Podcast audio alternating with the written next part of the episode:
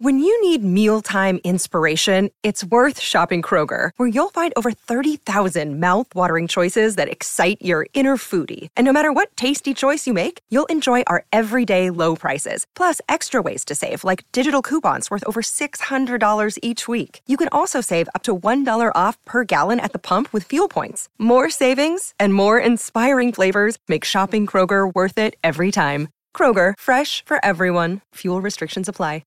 Another day is here, and you're ready for it. What to wear? Check. Breakfast, lunch, and dinner? Check. Planning for what's next and how to save for it? That's where Bank of America can help. For your financial to-dos, Bank of America has experts ready to help get you closer to your goals. Get started at one of our local financial centers or 24-7 in our mobile banking app. Find a location near you at bankofamerica.com slash talk to us. What would you like the power to do? Mobile banking requires downloading the app and is only available for select devices. Message and data rates may apply. Bank of America and a member FDIC. Capitalism Better Business for Good Life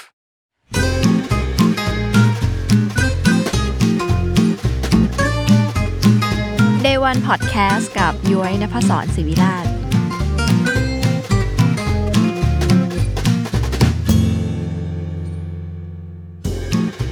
สวัสดีค่ะ กลับมาพบกับ Day One Podcast เพราะ Business ไม่ได้สร้างเสร็จภายในวันเดย์รายการที่หยิบเริ่มต้นทางของคนของแบรนด์ของโปรเจกต์มาเล่าให้คุณฟังกับย้อยนภศรศิวิราชแฟนตัวยงที่รักกันและเรื่องธุรกิจที่ดีค่ะ Day One วันนี้นะคะย้ยจะพามาพบกับแบรนด์ แบรนด์หนึ่งที่ย้ยใช้สินค้าเขาเป็นประจำกินทุกวันนะคะก็เลยอยากจะชวนเขามาพูดคุยในรายการว่าเดวันของเขามันเป็นยังไง ต้องบอกทุกคนก่อนว่า เวลาเรามีความฝันอยากจะเปิดร้านกาแฟ ทุกคนจะคิดถึงการมีหน้าร้าน การได้ตกแต่งร้านสวยๆแล้วก็เจอผู้คนที่ชื่นชอบกาแฟนะคะ แต่มันมีอยู่บุคคลหนึ่งค่ะที่เขาหลงใหลกับการคั่วกาแฟ การอยู่หน้าเครื่องคั่ว แล้วก็ทำกาแฟรสชาติดีๆ ให้กับผู้คนนะคะ วันนี้ก็เลยจะชวนพี่เฟิร์มมา คุยกัน เป็นคนใกล้ตัวค่ะ ถ้าเกิดทุกคนติดตามก็จะรู้ว่ามีการพูดถึงพี่เฟิร์มอยู่บ้างนะคะ ดังนั้นวันนี้ก็ค่อนข้างพิเศษ เพราะว่าหลาย ๆ เรื่องเนี่ยเยอะก็อาจจะรู้เป็นครั้งแรกในรายการเหมือนกัน เพราะว่ามันก็เป็นการพูดคุยเรื่องธุรกิจนะก็เดี๋ยวไปพบกับพี่เฟิร์มกันค่ะ สวัสดีค่ะ สวัสดีครับ ให้พี่เฟิร์มแนะนำตัวกับคุณผู้ฟังในรายการนิดนึงค่ะ ครับ ชื่อเฟิร์มครับก็ทำโรงคั่วกาแฟที่ชื่อว่า Hands and Heart Coffee Roaster ครับ ค่ะ วันนี้ขอเรียกย่อๆว่า Hands and Heart แล้วกันเนาะได้ครับอยากจะถามถึงวันแรกค่ะ ของการที่มาเริ่มต้นทำสิ่งเนี้ย ตอนนั้นมันมีโจทย์ยังไง หรือพี่เฟิร์มตั้งใจจะทำอะไรบ้าง จริง ๆ แล้วการทำโรงคั่วก็เป็นหนึ่งในหนึ่งในเป้าหมายที่อยากทำมาตั้งแต่เริ่มทำร้านกาแฟนะฮะอืมแต่ว่าในตอนแรก ๆ ยังไม่ได้มีความพร้อมที่จะทำโรงคั่วมากนักอะไรเงี้ยครับอืม จนกระทั่งถึงเวลาที่เหมาะสมแล้วก็ก็เลยได้เริ่มกับสิ่งสิ่งนี้ฮะตอนนั้นเริ่มยังไง คือเท้าความก่อน background พี่เฟิร์มคือแบบเป็นเด็กนิเทศ แล้วก็แบบหลงใหลในกาแฟอะไรเงี้ย และไอ้ก่อนที่จะมาคั่วกาแฟเองได้เนี่ยมันต้องแบบมีเส้นทางกันประมาณไหน ก็ตอนที่เริ่มคั่วกาแฟนะครับ ก็จริง ๆ แล้วเราว่ากาแฟมันเป็น เป็นเป็นเรื่องที่เราแบบศึกษาได้อยู่ตลอดเวลา อืม ไม่ว่าจะวันที่เราไม่รู้อะไรเลย หรือว่าวันที่แบบเราคิดว่าเรารู้แล้วอะไรเงี้ยมันก็ยังมันก็ยังมีแบบความรู้หรือว่าสิ่งใหม่ ๆ มาให้เราเรียนรู้อยู่เสมอเสมอในทุกๆวันนะฮะอืม การคั่วกาแฟมันก็เป็นหนึ่งในเรื่องราวของการทำกาแฟที่เหมือนเป็นชุดความรู้อีกชุดหนึ่งอืม ของการทำกาแฟเช่นกันนะครับ อืมซึ่งมันก็มีข้อมูลหรือองค์ความรู้ต่างๆ นานาที่แบบเรา ศึกษาได้อยู่เรื่อยอืมมันดูเป็นวิทยาศาสตร์ด้วยปะคะคือมันมีพวกแบบไฟๆใช่ อะไรพวกเนี้ยเออใช่ แล้วพี่คือพี่เฟิร์มก็ต้องทดลองกว่าจะได้สิ่งที่แบบอยากได้อย่างงี้ใช่ปะใช่ครับไอสิ่งที่อยากได้นี่มันคืออะไร เพราะว่าจริง ๆ การคั่วกาแฟมันก็แบบ subjective เหมือนกันเนอะหมายถึงว่า แต่ละแต่ละคนก็จะมีโจทย์ว่าตัวเองอยากได้กาแฟแบบไหน ของพี่เฟิร์มอะตอนที่ทำแฮนด์อะมันมีโจทย์แบบนี้ไหมจริง ๆ แล้วเราก็ มีรสชาติอืมหรือว่า character ของกาแฟที่เราชอบอยู่ เช่นแบบอืมกาแฟที่ process ด้วยวิธี wash อืมหรือกาแฟที่มี character ที่มีความ clean มีความหวานอืมอืมหรือจะเป็นกาแฟที่มาจากเคนยาหรือเอธิโอเปียที่เราโดยส่วนตัวแล้วมีความชอบอืมเราก็จะเลือกกาแฟเราเหล่านั้นมามาขายหรือมาคั่วอืมมันยากไหม อยู่ดีๆแบบ เราจะมาทำสิ่งนี้ได้เลยมันต้องแบบ ใช้เวลาประเพียงของพี่เฟิร์มใช้เวลาประมาณเท่าไหร่มันถึง จะลงขั้นลงตัวอะไรเงี้ยเราว่าการการคั่วกาแฟมันเหมือนเป็นการแก้ปัญหาชนิดหนึ่งครับยังไงคะเหมือนทุกอย่างเป็นการลองผิดลองถูกอืมครับ สมมุติเราเริ่มครั้งที่หนึ่งอืมแล้วเราก็กลับไปแก้ไขข้อผิดพลาดหรือปัญหาในครั้งนั้นอืมเพื่อทำให้มันดีขึ้นต่อไปเรื่อยๆ จนจนเราพบว่าจุดเนี้ยมันมันดีของมันละเราก็พยายามคีป ตรงจุดจุดนั้นไว้ให้คุณภาพหรือคุณภาพมันมันดีขึ้นมหรือว่ามันมีความคงเส้นวงคงวาอย่างเงี้ยครับ ซึ่งทุกวันนี้มันก็มีเทคโนโลยีต่าง ๆ นานาที่ช่วยทำให้เราทำงานง่ายขึ้นอืมครับ คือต้องบอกว่าถ้าไม่ถ้าไม่รู้จักกันหรือไม่ได้เข้าสู่วงการกินกาแฟจริงจังก็จะไม่รู้เลยว่ามีตัวละคร ที่เป็นลงคั่วอยู่ เพราะคนอะจะเข้าใจว่า อะกาแฟก็มีคนปลูก คนโปรเซสก็ซึ่งก็แบบเป็นตัวละครลับมากเนาะแล้วก็ตัดภาพมาแบบหน้าร้านเลยบาริสต้ากับต่างๆอะไรเงี้ยจริง ๆความสำคัญของของโรงคั่วมันมันยังไง ถ้าเกิดเล่าแบบให้เห็นภาพไวๆอะพี่เฟิร์มทำไมเราต้องตั้งใจทำงานของเราให้ดี มันส่งผลต่ออะไรยังไงบ้างทั้งที่มันจริง ๆ มันเป็นตัวเชื่อมเหมือนกันเนาะคือเหมือนกับถ้าเกษตรกรเนี่ยหรือไม่ว่าจะที่ไหนในโลกทำเมล็ดมาอย่างดีอะไรเงี้ยแล้ว เราก็ตั้งใจคั่วอย่างดี มันก็ส่งผลกันหมด มันเป็นอย่างนี้หรือเปล่าหรือจริง ๆ มันมี มิติไหนที่แบบย้อยไม่รู้หรือว่าแบบอยากจะบอกคนฟัง ก็จริง ๆ ในฐานะที่อืมเป็นโรงคั่วกาแฟหรือว่าเป็นคนคั่วกาแฟที่แบบ จริง ๆ เราเหมือนเป็นจุดจุดหนึ่งที่เชื่อมระหว่างคนปลูกอืมกับคนทานได้ได้อย่างมีให้มันความสมูทสำคัญเออใช่ มีถือว่าเป็นตัว เป็นผู้เล่นหนึ่งในหนึ่งในเกมเกมนี้ที่มีความสำคัญในระดับหนึ่งที่แบบช่วยเชื่อม ระหว่างจุด A ไปยังจุด D E หรือ F อะไรอย่างเงี้ยครับ ซึ่งถ้าเวลาจะเชื่อมเนี่ยมันก็ต้องแบบชอบอะไรสิ่งนี้มันเหมือนกันด้วยปะคือสมมติว่าร้านที่จะรับกาแฟจากเราหรือว่า หรือคนที่จะกินกาแฟจากเรา เขาก็ต้องมีความเข้าใจ ทีนี้มันมีความเข้าใจแบบ แพร่หลายขนาดนั้นไหม เพราะสิ่งที่พี่เฟิร์มทำมันก็เรียกว่า specialty อะไรอย่างนี้ปะ จริงๆ การเป็นคนคั่วกาแฟคือมันสามารถส่งผ่านสิ่งต่างๆ หรือเรื่องราวของฟาร์ม หรือของโปรดิวเซอร์ไปยังหน่วยอื่น ๆ ในในธุรกิจหรือในแวดวงของกาแฟได้อืมได้อย่างดีในระดับหนึ่ง เช่น การเลือกกาแฟจากฟาร์มนั้นๆ มาอืมนำเสนอมาขายอืมหรือการถ่ายทอดเรื่องราวของโปรดิวเซอร์นั้นๆ ไปสู่คนทานอืมคนดื่มอะไรอย่างเงี้ยครับอืมซึ่งการเป็นคนคั่วกาแฟก็เหมือนมีโอกาสเลือก กาแฟที่ที่เราชื่นชอบหรือเรารู้สึกเชื่อมั่นในตัวกาแฟนั้นๆ ผ่านไปยังคนกินได้อืมซึ่งโดยส่วนตัวเรา เราชอบกาแฟที่มันมีความคลีน มีความหวานสะอาดอืมแล้วก็ reflect ความตั้งใจของคนทำอืมแล้วก็ character ของ origin อืมในแต่ละพื้นที่นั้นๆ เราจะเป็นคนที่ไม่ได้ชอบเอากาแฟที่มีความแบบ funky เออหรือว่า funky มันคืออะไร กาแฟ funky ก็จะเป็นกาแฟที่อธิบายง่ายๆ ก็คืออืมมีความหมักหมักๆนิดนึงอืมอะไรอย่างงี้ใช่ แต่ว่าเราจะไม่ได้เลือกกาแฟแบบนั้นอืมมาขาย ถามเป็นความรู้ เวลาเราไปกินกาแฟอะพี่เฟิร์มแล้วเราต้องแบบเลือกเมล็ด เวลาคนให้เลือกเมล็ดใช่ปะแล้วมันจะมีพวกแบบรสชาตินั้นนี้นั่นโน่นอะไรเงี้ยของพวกเนี้ยมันมาจากกระบวนการนั้นคั่วถูกปะเออโดยหลักๆแล้วเนี่ยอืม รสชาติของกาแฟมันมาจากตัวตัวสารกาแฟหรือ green coffee โดยมันจะมี character ของมันอยู่แล้ว เพียงแต่อืมว่าเราในฐานะคนคั่วเราเราทำให้กาแฟตัวนั้นน่ะอืมแสดง character ของมันออกมาได้ชัดเจนอืมได้เป็นตัวของมันเองมากที่สุด เท่าที่เราในฐานะคนคั่วจะทำออกมาได้ ซึ่งในระดับการคั่วเนี่ย มันก็ค่อนข้างมีความแตกต่าง แล้วก็ขึ้นอยู่กับความชอบ ของคนคั่วอยู่ พอสมควรเป็นเรื่องที่ค่อนข้าง subjective หรือ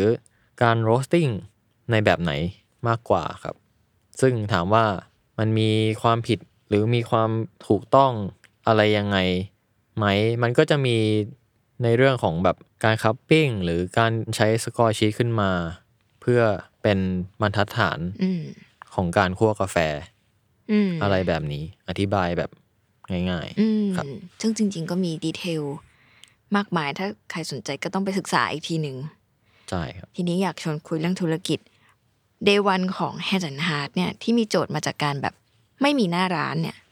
ทำไมถึงแบบไม่มีหน้าร้านค่ะในขณะที่ทุกคนเวลาจะทำร้านกาแฟหรือทำโรงครัวเขาก็อยากจะแบบมีหน้าร้านเพื่อแบบ ไปให้ถึงคนกินอะไรเงี้ยเออทำไมของพี่เฟิร์มจึงรู้สึกว่า จึงตั้งโจทย์ให้ตัวเองว่า เอ้ย โจทย์คือการแบบไม่มีหน้าร้าน คือเรารู้สึกว่าการการทำโรงคั่วกาแฟมันอืม มันตอบความความชอบหรือความความอยากที่จะทำในการทำกาแฟของเรามากมากกว่า อืม การทำหน้าร้าน อืม แล้วเราไม่ได้เป็นคนที่แบบว่าอยากมีหน้าร้านแบบหลาย ๆ สาขาอยากเปิดหลายสาหลาย ๆ สาขา เพื่อให้ตัวเองมีหน้าร้านเยอะแยะอะไรเงี้ยเราอืม อาจจะอาจจะไม่ได้เป็นไม่ได้เป็นสิ่งที่เราอยากทำในธุรกิจนี้ อืม เพราะฉะนั้นการทำโรงคั่วกาแฟก็ถือเป็นจุดหมายที่เรารู้สึกว่าเราทำได้ แล้วเราสามารถควบคุมได้อย่างดี ทั้งในแง่ของการทำกาแฟทำธุรกิจหรือในแง่ของชีวิตส่วนตัวอืมที่เราสามารถ manage เวลาต่างๆ นานาได้อืมเรายังมีเวลาไปไปทำอย่างอื่น เช่นไปเลือกกาแฟหรือว่าเราไปไปต่อยอดในธุรกิจต่างๆ นานาได้อืม ไม่ว่าจะเป็นการไป collab กับแบรนด์อื่น ๆ หรือการไปช่วยลูกค้าที่เป็นลูกค้า wholesale อย่างเงี้ยอืมทำช่วยพัฒนาใน product ของเขาได้ครับ ซึ่งอย่างปัจจุบันก็จะมีของร้านที่ชื่อ k i o r o N นะครับ ที่เป็นแบบร้านขนมถ้าเคยทานพวกชาเขียวหรือว่าแบบแยมโรลอะไรเงี้ยอืมซึ่งจะมีแบบเปิดตามห้างอย่างเงี้ยเราก็จะไปแบบ collab กับเขาในการช่วยในเรื่องของกาแฟอะไรอย่างเงี้ยหรืออย่าง การทำเสื้อยืดกับ l e v i t แบบ make wash coffee great again อะไรเงี้ยก็อืมก็เป็น project สนุกสนุกๆที่ได้ทำร่วมกัน แล้วพอมันไม่มีหน้าร้านนะคะ มันจะ run ธุรกิจยังไงหมายถึงพี่เฟิร์มแบบ มันมีการแบบทำธุรกิจแบบไหนสมมติถ้าเป็นร้านกาแฟใช่ปะรายได้มันก็จะมาจากคนซื้อกาแฟกลับไป แล้วก็มีรายได้ในการรันทำคอร์สนู่นนี่นั่นอะไรเงี้ย กับธุรกิจการคั่วกาแฟก็เป็นแบบนั้นเหมือนกันใช่ไหม เพียงแค่ว่าตัวละครมันอาจจะไม่ได้ ไม่ได้มากเท่าการแบบทำหน้าร้านที่มันวุ่นวาย จริงๆ แล้วว่าการทำโรงครัวนะฮะอืมถามว่าปัญหามันน้อยกว่าไหมเราว่าปัญหามันไม่ได้ไม่ได้น้อยกว่า เพียงแต่ว่ามันเป็นปัญหาที่โดยส่วนตัวเรารู้สึกว่าเราควบคุมมันได้อืมเราจัดการแก้ไขมันได้ อืมไม่ว่าจะเรื่องในระบบของการทำธุรกิจ อืมกำไรขาดทุนหรืออมว่าการดูแลลูกค้า เรารู้สึกว่ามันยังอยู่ภายใต้การควบคุมของเราได้ ได้ดี อืมโจทย์วันนี้มันเปลี่ยนไปไหมพี่เฟิร์มมาโฟกัสการคั่วอย่างเดียวนี้กี่ปีละจริงๆก็ประมาณสองปีเกือบสามปีอืมครับที่แบบว่าห่างหายจากการทำหน้าร้านของตัวมันเองจริงอืมมันเป็นอย่างที่คิดไหมๆก็เป็นอย่างที่คิด เรารู้สึกว่าเราทำมันค่อนข้างเข้ากับ ตัวเรามากกว่าไลฟ์สไตล์หรืออมชีวิตมากกว่า อืมแล้วทำให้เรา manage เรื่อง manage ปัจจัยต่างๆ ใน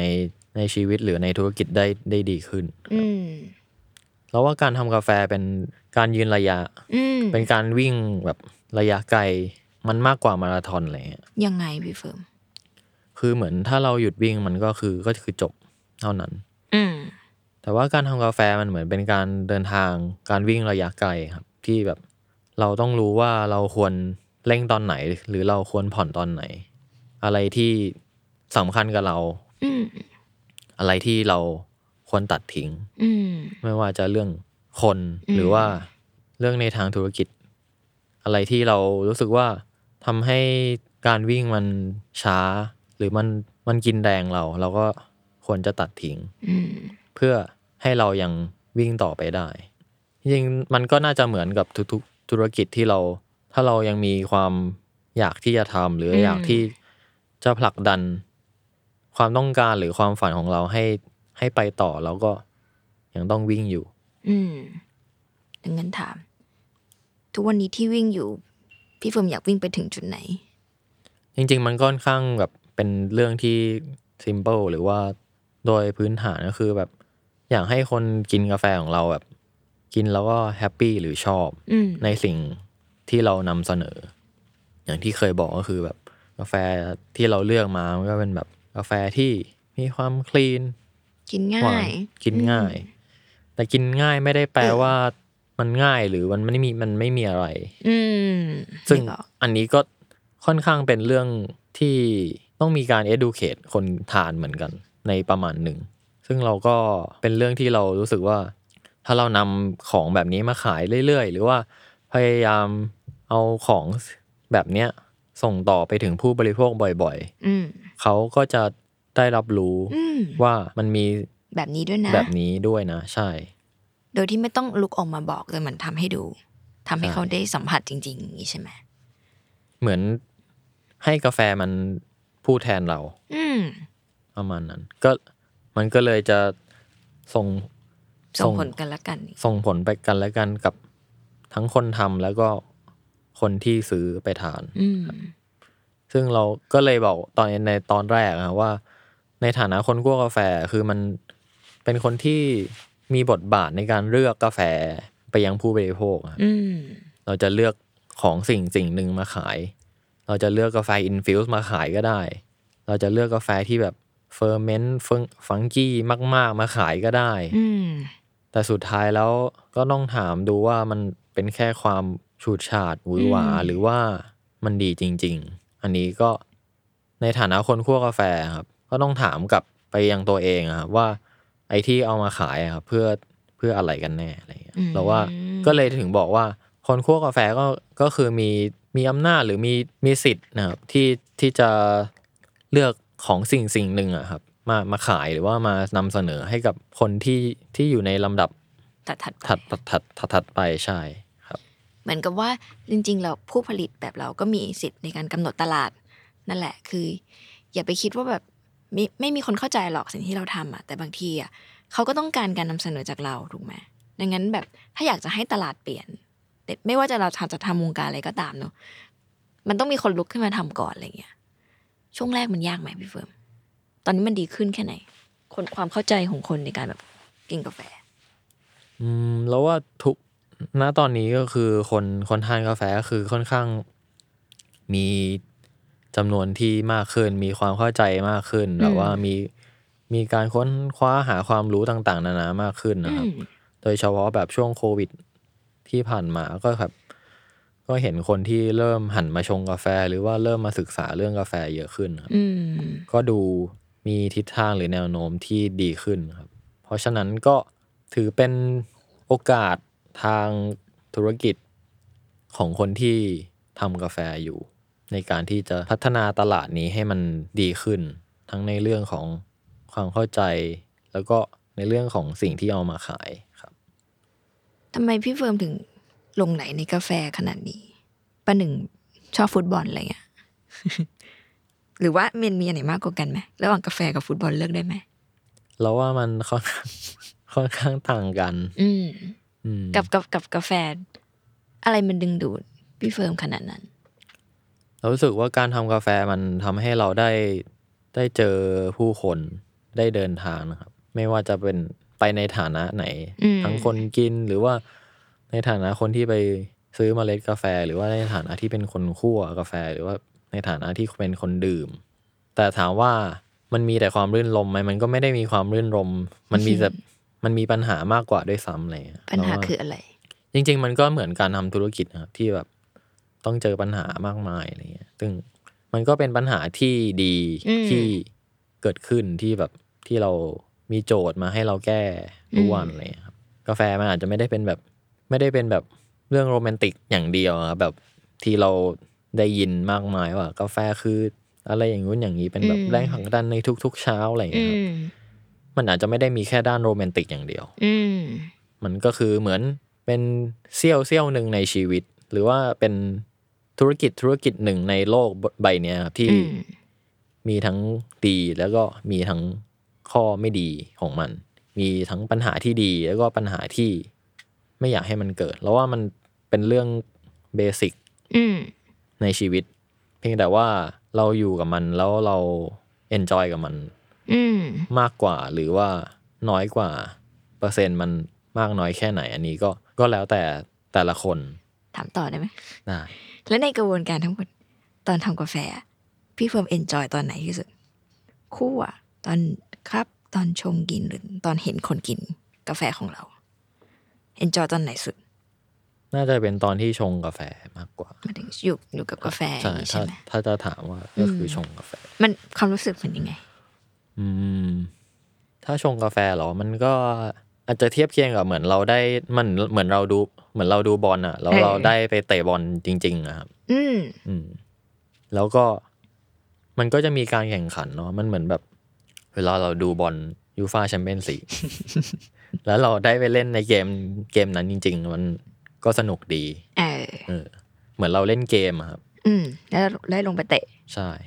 เราแพ้เราก็สู้ใหม่ อ่า จนกว่าเราชนะ ทุกวันนี้โจทย์มันเปลี่ยนไหมพอผ่านไปสองปีแล้วอะเออโจทย์มันเปลี่ยนไหมจากการที่แบบไม่มีหน้าร้านหรือว่าก็ยังคงแบบ อยากเป็นแบบนี้ตลอดต่อไปก่อน รู้สึกว่าทิศทางของธุรกิจแบบนี้อืมณปัจจุบันนี้ยังก็ถือว่าตอบสนองกับสิ่งที่เราต้องการ ได้ได้ดี อืมซึ่งเรารู้สึกว่าถ้าเราทำมันให้ดีขึ้นอะไรเงี้ยแล้วก็ก็ happy กับมัน เช่นแบบการไป collab อืม ไป collab กับแบรนด์ต่างอืม ๆ อันนี้เรารู้สึกว่าก็สนุกดีถ้าแบบมีโอกาสไหนมาก็ก็เย็นดีครับ อืม การทำหน้าร้านอาจจะมีโอกาสไหมในอนาคตก็คิดว่าก็เมื่อถึงเวลาที่มันพร้อมมันก็ก็อยากก็อยากทำอืม แต่ก็คงแบบเป็นหน้าร้านในแบบที่เรา อยากทำจริง ๆ ก็ขายแต่กาแฟ อืมไม่ได้ไม่ขายอย่างอื่นอะไรอย่างเงี้ยอืมเอ่อเพราะเมื่อกี้พูดถึงเรื่องกาแฟมันทำให้เดินทางเนอะก็เลยจะเล่าให้ทุกคนเห็นภาพอย่างนี้ว่า มันเป็นภาษาสากลเหมือนกันอะเวลาแบบ มันเหมือนศิลปะเหมือนกันเนาะมันศิลปะที่เราแบบชอบไม่ชอบ คุยได้ไม่คุยได้กาแฟก็เหมือนกัน เพราะเวลาแบบ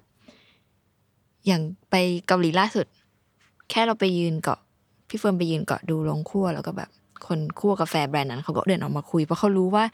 สายตาที่เรามองเขาทำงานอยู่อะเป็นเหมือนแบบคนที่น่าจะ in อะไรเงี้ย แล้วพอเขาเดินมาคุยด้วยแบบเอ้ย you มาจากไทยแลนด์ทำกาแฟใช่ไหม แล้วมันก็เลยเปิดบทสนทนาอื่น ๆ มากมายทางที่แบบ มันไม่ค่อยเกิดสิ่งเนี้ยในในอาชีพอื่นๆมั้ง เหมือนเหมือนงานงานยุทธเป็นนักเขียนอะไรเงี้ยมันก็ไม่ได้แปลว่าแบบจะไปเชื่อมโยงกับ คนอื่นๆได้ง่ายขนาดนี้ กาแฟมันก็เหมือน อันนี้ก็คือขยายความที่พี่เฟิร์มเล่าเมื่อกี้ว่าแบบมันทำให้เราเดินทางไปเจอผู้คนได้แบบ มันก็เลยแบบน่าสนุกกับมันอะไรเงี้ยพอเทียบอย่างนี้ก็รู้สึกว่ามันก็ไร้พรมแดนประมาณหนึ่งปะเวลาเรามองธุรกิจเนอะมันก็นอกจากเรื่องโอกาสการเติบโตมันก็คือเรื่องการแข่งขันด้วยพี่เฟิร์มคือเหมือนตอนนี้เราก็ไม่ได้แข่งกันเองอ่าโอเค เราแข่งกับตัวเราเอง ว่าเราต้องไม่ลืมว่าโจทย์ของเรามันคืออะไรเนอะ ซึ่งพี่เฟิร์มอาจจะไม่ได้แบบรู้สึกว่ากำลังแข่งกับโรงคั่วอื่น ๆ ก็ได้อะไรเงี้ย แต่ว่ามีไหมมีแบบสิ่งที่อยู่ในใจไหมว่าแบบ เราอยากได้แบบรับการยอมรับประมาณไหนหรือเปล่าในในระดับไหนอะไรเงี้ยเพราะเคยถามเอ็มเอ็มก็บอกเอ็มมันก็เคยตอบว่าแบบ อยากให้คนต่างประเทศสั่งเมล็ดมันไปกินอะไรเงี้ยเพราะว่าจริงๆแต่ว่าในความเป็นจริงมันก็ไม่ง่ายขนาดนั้น เพราะว่า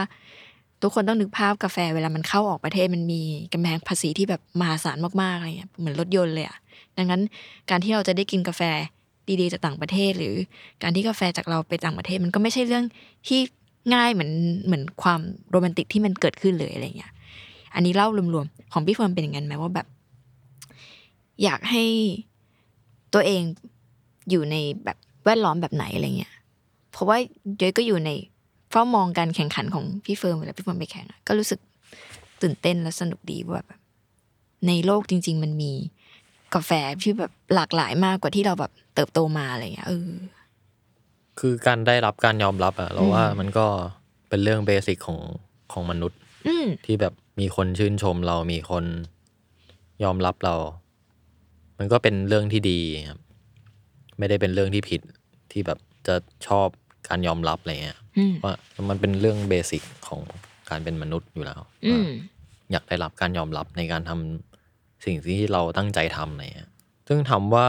ไอตัวสิ่งสิ่งเนี้ยมันจะเกิดขึ้นได้อะครับ คือเราก็ต้องพยายามนำเสนอสิ่งที่เราอยากนำเสนอในแบบของเราอะไรเงี้ยคิดว่าจะเป็นแบบนั้นมากกว่า ก็คือเราก็พยายามทำสิ่งที่เราแบบทำอยู่เนี่ยแหละ สิ่งที่เรารู้สึกว่าเราเชื่อมั่น แล้วเราถ่ายทอดสิ่งสิ่งนี้ไปให้ยังคนยังคนกินได้ อืมซึ่งมันก็อาจจะทำได้ด้วยหลายวิธีการนะครับ เช่นแบบ การเลือกสิ่งสินค้า หรือว่าเลือกเมล็ดกาแฟนั้นๆ มาขายบ่อยๆ ที่แบบคนที่เป็นลูกค้าทานกาแฟของเรา แล้วเขารู้สึกว่ามันจะมี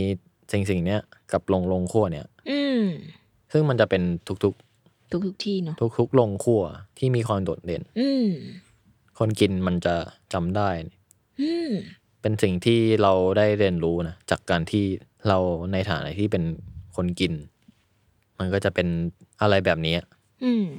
หรือการไปแข่งขันอืมมันก็จะสร้างแบบคอนเน็ชันเป็นการผูกมิตร เราว่ามันเป็นการสร้างความสัมพันธ์อืมเป็นการผูกมิตรกับคนในพื้นที่หรือในประเทศอื่น ๆ ที่ทำให้เราแบบมีโลกที่มันกว้างขึ้นอืมก็เลยได้บอกไปตอนแรกว่าแบบ มันทำให้เราแบบได้ออกเดินทางได้ไปอืมได้ไปเจอโลก นั่นเป็นข้อดีของการทำกาแฟอืมค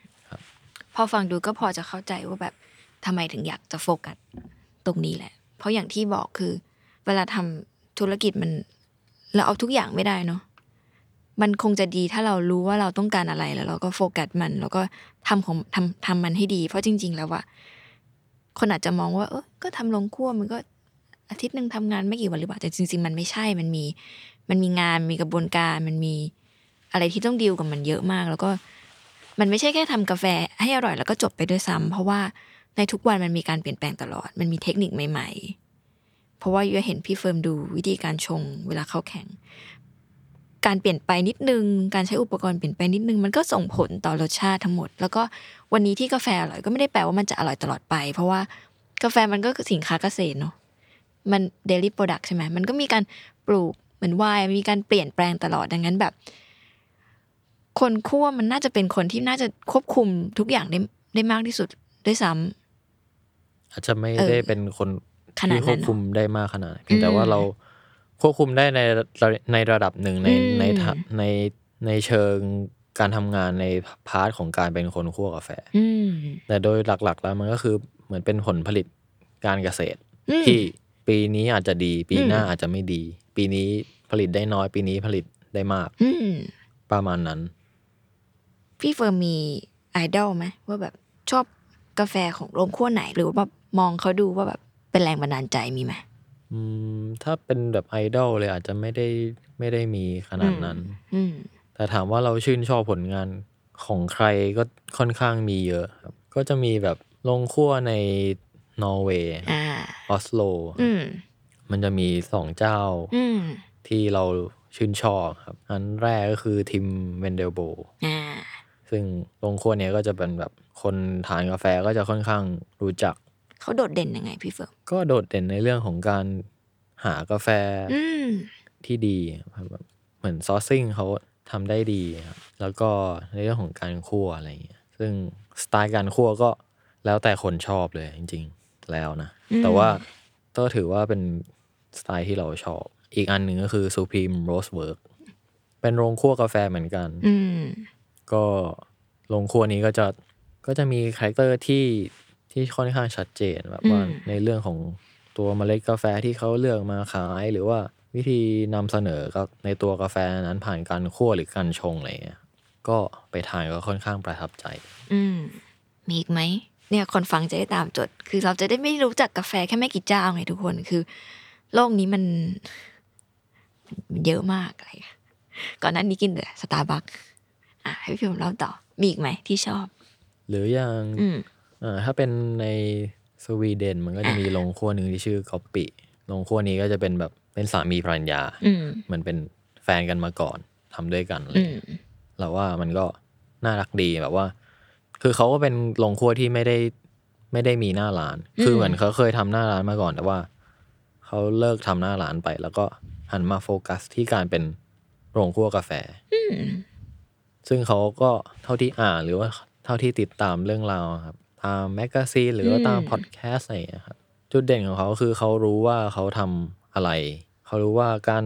การทำโรงคั่วมันทำให้เขาควบคุมคุณภาพหรือควบคุมstandard ที่เขาอยากให้มันเป็นได้อืมเขาไม่ต้องการแบบว่ามีมีศักยภาพที่ทำให้บริษัทเติบโตใหญ่ ๆ แบบ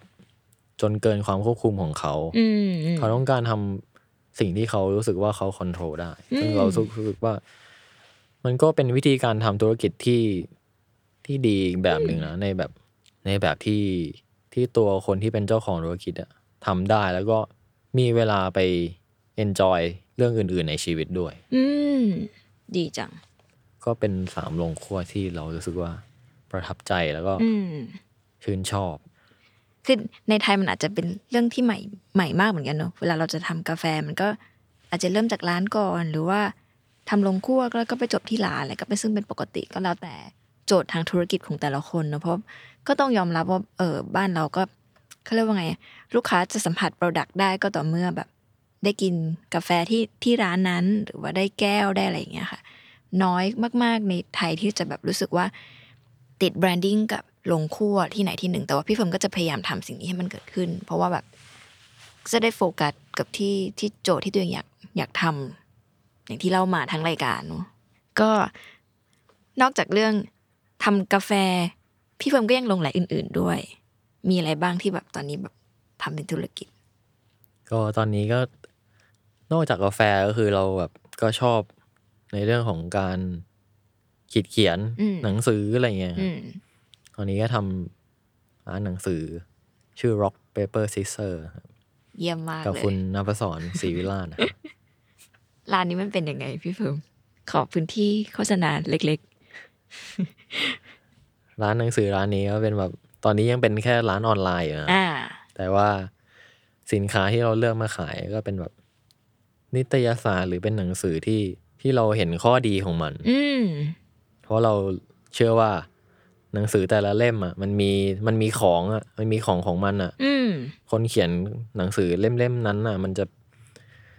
มีของของเขาแบบว่าที่ที่เขาหลงไหล ใช่มีเอกลักษณ์ มีสิ่งที่เขาอยากเล่า อืมเราก็จะเลือกหนังสือแบบแบบนั้นมาขาย อืม เพราะในยุคที่แบบ คนบอกว่ามีคนอ่านนิตยสารนี่ก่อนอะไรเงี้ยมันมันมีใช่ไหมก็มีครับเท่าที่เรา สั่งเข้ามาขายก็ก็มีคนซื้อ อืม ซื้อครั้งที่หนึ่งแล้วก็กลับมาซื้อกลับมาอีกซื้อซ้ำใช่อืมมันคล้ายๆกาแฟเนาะคือ โลกนี้มันแบบกว้างมากมันมีคนหลงไหลในบางเรื่องอยู่ ที่ตามที่ต่างๆเต็มไปหมด แล้วก็ในยุคที่คนคิดว่าแบบนิตยสารมันตายไปแล้ว จริงๆ มันอาจจะตายในในในบางโมเดลหรือบางเรื่องของมัน เพราะว่าต้องบอกว่าออนไลน์เดี๋ยวนี้มันก็เร็วเหลือเกิน เราอยากได้อะไร แล้วก็หาเนี่ย หาอ่านในออนไลน์ ดังนั้นสิ่งนิตยสารหรือแม้กระทั่งสิ่งพิมพ์ที่มันยังอยู่และตอบโจทย์ก็คือ สิ่งที่มันแบบ คนที่มันหลงไหลคลั่งไคล้ในสิ่งสิ่งนั้นจริง ๆอะมันก็จะอยู่ได้ เหมือนแบบแมกกาซีนที่เราเลือกมา ใช่ไหมใช่ใช่เพราะขายของเองก็จะเขินๆนิดนึงใช่แล้วว่ามันก็คล้าย ๆกันแบบว่าอืมในเรื่องของการที่เราเป็นผู้ผลิตอืมเราอยากนำเสนออะไรเราก็ ผลิตสิ่งนั้นให้ให้ผู้บริโภคหรือว่าอืมให้คนที่เราอยากให้เขามาซื้อ อืมแล้วก็ต้องพูดสิ่งนั้นบ่อยๆ พยายามสื่อสาร หรือว่าทำสิ่งสิ่งนั้นให้เกิดขึ้นบ่อยอืมๆอาจจะไม่ได้แบบต้องสื่อสารตลอดเวลา แต่ว่าเราเราไม่หยุดที่จะทำสิ่งสิ่งนั้นอะไรเงี้ยแล้วว่าสุดท้ายแล้วในแง่ใดแง่หนึ่ง มันก็จะต้องมีคนที่ติดตาม หรือว่าซื้อ ผลงานนั้นอืมอยู่เสมออืมอันนี้ดี อันนี้คือบอกคนฟังหรือบอกย้อยบอกย้อยๆบอกอยู่บอกคนฟังด้วยครับบอกคนฟังด้วยใช่ครับว่าวันหนึ่งเราก็อาจจะกลับไปเขียน อะไรกรุบกริบกรุบกริบได้ คืออย่างนี้ย้อยอยากทำ magazine แต่แบบมันก็ยากเนอะวันนี้ที่ทำได้ก็คือ เลือก magazine ที่เราชอบเข้ามาขาย ใช่ไหมคะกลับไปเรื่องโรงคั่วนิดนึงค่ะพี่เฟิร์ม ตลอดเวลาสองสามปีที่เราตั้งใจทำสิ่งนี้มาอย่างจริงจัง แล้วก็ตอบโจทย์ชีวิตมากๆ เนี่ย มันสอนอะไรบ้างหรือว่า ให้บทเรียนอะไรพี่เฟิร์มบ้าง ไม่ว่าจะเรื่องงานหรือเรื่องชีวิตเลย เรียนรู้อะไรบ้าง ก็อย่างที่บอกว่าคือการการทำกาแฟคือแบบ มันคือการแก้ปัญหาครับอืมมันคือการการวิ่งระยะไกลที่ที่ต้องใช้ความอดทนพยายามอืมตอนแรกทุกคนอาจจะมองว่ามันแบบ โรแมนติกได้ทำตามความฝันอะไรอย่างเงี้ยอืมมันก็แค่เป็นส่วนหนึ่งไม่กี่เปอร์เซ็นต์อะไรอย่างเลยอืมแต่สุดท้ายแล้วแบบมันก็คือเป็นปัญหาปัญหาหนึ่งในชีวิตที่มันเป็นปัญหาที่ดีแล้วก็ปัญหาที่ไม่ดี เราก็ต้องคิดแล้วก็ทบทวนสิ่งที่มันเกิดขึ้นอะไรอย่างเงี้ยครับ ว่าเราจะสามารถแก้ไขหรือว่าเรียนรู้อะไรกับสิ่งที่มันเกิดขึ้นกับเราได้บ้างอะไรเงี้ยอะไรที่มันควรตัดทิ้งหรือว่าอะไรที่ควร เก็บรักษาไว้อืมการปรับตัวอืมแล้วก็การไม่หยุดที่จะส่งต่อสิ่งที่เราต้องการนำเสนอไปยังคนดื่มหรือว่าไปยังผู้คนรอบๆตัวอะไรเงี้ยแต่โดยหลักๆก็คือเป็นความอดทนแล้วก็ความพยายามที่เราจะทำสิ่งสิ่งหนึ่งให้ให้มันบรรลุจุดหมายหรือว่าพยายามคีปหรือพัฒนางานที่เราทำอยู่อะไรเงี้ยอืมก็ก็อย่างที่ที่ที่บอกไปในตอนแรกๆนะครับอืม ว่าสุดท้ายแล้วมันก็คือเป็นการวิ่งระยะไกลที่แบบ เราต้องรู้จักวิธีผ่อนแรงหรือรู้จักวิธีที่เราเร่งสปีดอืมจุดไหนที่เราควรเติมพลังงาน จุดไหนที่เราควรหยุดพักอืมหรือชะลออะไรเงี้ยครับอะไรบ้างที่เป็นอุปสรรค หรือว่าอะไรที่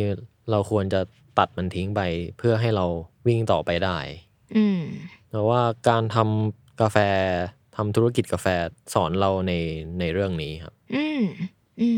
แล้วก็การไม่ยอมแพ้อืมประมาณนั้น น่าสนใจมาก ก็คือว่าจริง ๆ ธุรกิจกาแฟ คนชอบมองมันโรแมนติกมากเลยอะแล้วมันก็เกิดขึ้นได้ง่าย คิดว่าเกิดขึ้นได้ง่ายเนาะแล้วก็ปิดลงได้ง่ายเหมือนกันอย่างที่เราจะเห็นมาตลอดแบบสิบปีที่ผ่านมาค่ะวงเขาเรียกว่าไงกาแฟมันอยู่ในชีวิตเรามันมานานเหมือนกันเนาะเราเห็นย่านกาแฟแล้วก็จะพูดเขาเรียกว่ามีชุดภาพจำอะไรบางอย่างอะไรเงี้ยแต่สำหรับบางคนที่ ตั้งใจเข้ามาในวงการนี้หรือธุรกิจนี้จริงๆอะมันอาจจะต้องกลับไปถามคำถามตัวเองว่าเข้ามาเพราะอะไรอะไรเงี้ยเพราะจริงๆมันก็ไม่ผิดถ้าเราจะทำให้ธุรกิจเราอยู่รอดด้วยการปรับไปสู่สิ่งอื่นที่มันได้เงิน หรือว่าทำให้มันรันได้เนอะแต่ว่าสิ่งที่พี่เฟิร์มเลือกทำก็คือ ทบทวนว่าจริงๆแล้วเราหลงไหลมันที่ไหนหรือเพราะอะไร แล้วก็เลือกตัดตัดตัดเหมือนตัดแต่งกิ่งต้นไม้แหละ ที่มันสำคัญจริง ๆ แล้วก็แบบ พื่อจะเติบโตไปในทางนั้น เพราะว่าทุกเวที่ทุกคนเลือกมันก็ไม่มีผิดไม่มีถูกเนอะแล้วแต่แบบโจทย์ของตัวเองหรือว่าเงื่อนไขในการใช้ชีวิตของคนอะไรเงี้ยบางคนอาจจะต้องมีใครที่ต้องดูแลอะไรเงี้ย แต่อันนี้ก็เป็นสิ่งที่น่าสนใจมากว่า สุดท้ายแล้วมันคือแก่นต่างหากที่ว่าเราทำเราจะทำสิ่งนี้ไปอีกนานแค่ไหนเพื่ออะไรอะไรเงี้ย แล้วก็เพื่อให้มันจะไปถึงจุดนั้นได้อะมันต้องทำหรือว่าต้องแลกมาด้วยสิ่งไหน มันก็ไม่ใช่เรื่องโรแมนติกทั้งหมดที่เราจะแบบ เปิดร้านกาแฟ อยู่ในสิ่งที่รื่นรมเจอผู้คน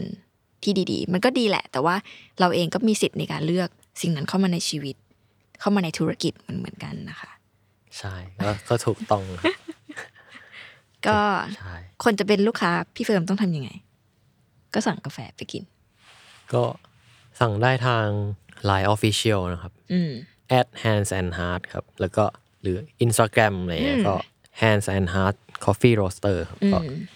ทักมาหรือกด follow มาได้ครับ แล้วก็คุยกันในในนั้น ในนัดได้ มันก็จะมีลิงก์ต่างๆ นานาไปครับ ซึ่งไม่ต้องเป็นห่วงคือหลายคนอาจจะชอบเป็นห่วงว่า ถ้าเราซื้อเมล็ดกาแฟที่ดี แล้วเราก็ชงไม่ค่อยเป็นชงไม่อร่อยแล้วมันจะอร่อยเหมือนเหมือนมากินที่ร้านได้ยังไงอะไรเงี้ย จริง ๆ จะบอกว่า บางร้านมากินที่ร้านก็ไม่อร่อย ของเหล่านี้มันต้องมันต้องศึกษาแหละเนาะ คือมันมีหลาย ๆ ปัจจัยที่ทำให้กาแฟหนึ่งแก้วอร่อย และรื่นรมอะเออเมล็ดที่ดีไหมหรือวิธีการทำซึ่งของเรานี้มาศึกษากันได้หรือว่า ก็ก็ถามกันได้เนอะว่าแบบช่วงแบบไหน ซึ่งมันมีวิธีที่ง่ายอยู่ จริง ๆ คนชอบบอกว่าเข้ามาวงการกาแฟแล้วจะเปลืองอุปกรณ์อะไรเงี้ยก็ไม่ได้เปลืองขนาดนั้นใช่ไหมถ้าเรารู้ว่าเราจะใช้อะไร ใช่ ก็ยินดีที่จะอธิบายอะแล้วถ้าเออแบบว่าเรา ถ้าแบบมีใครถามมาเออออะไรก็ก็ถามได้ก็รู้สึกว่าอธิบายได้อืมรู้สึกว่ายินดีที่จะบอกวิธีทำทำเออ ไม่ต้องกลัวว่าแบบ จะซื้อไปแล้วจะทำไม่อร่อยเสียของใช่เมล็ดอร่อยมันทำยังไงก็อร่อย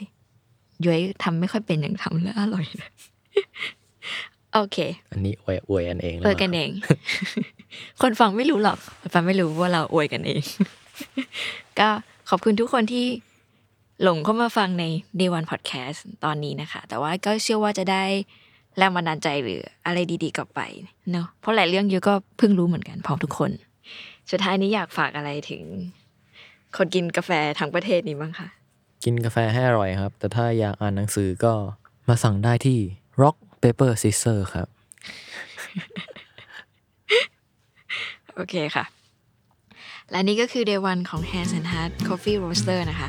ลงคั่วกาแฟที่เริ่มต้นวันแรกจากโจทย์ที่ไม่อยากมีหน้าร้านนะคะ ซึ่งฟังเรื่องราวแล้วก็ เข้มข้นน่าสนใจมาก คือมันไม่ใช่เรียกว่าไงอะการทำธุรกิจด้วยความหลงไหลมันมันไม่พอจริงๆ มันมีเรื่องอื่นๆอีกมากมายที่เต็มไปหมดนะคะ แล้วก็ไม่แปลกหรือไม่ผิดที่จะทำด้วย เพราะว่าจริง ๆ มันก็มีคนทำมากมายสิ่งนี้มากมายอยู่ในโลกเนอะอย่างที่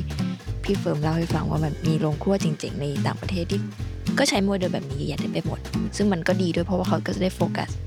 เช่นเดียวกับที่เฟิร์มจะได้โฟกัสสิ่งที่อยากจะทำตั้งแต่วันแรกเนาะ กลับมาพบกับ Day One Podcast ได้ใหม่นะคะ ในทุกวันศุกร์ที่ Capital Listen และ Salmon Podcast สำหรับวันนี้ สวัสดีค่ะ สวัสดีครับ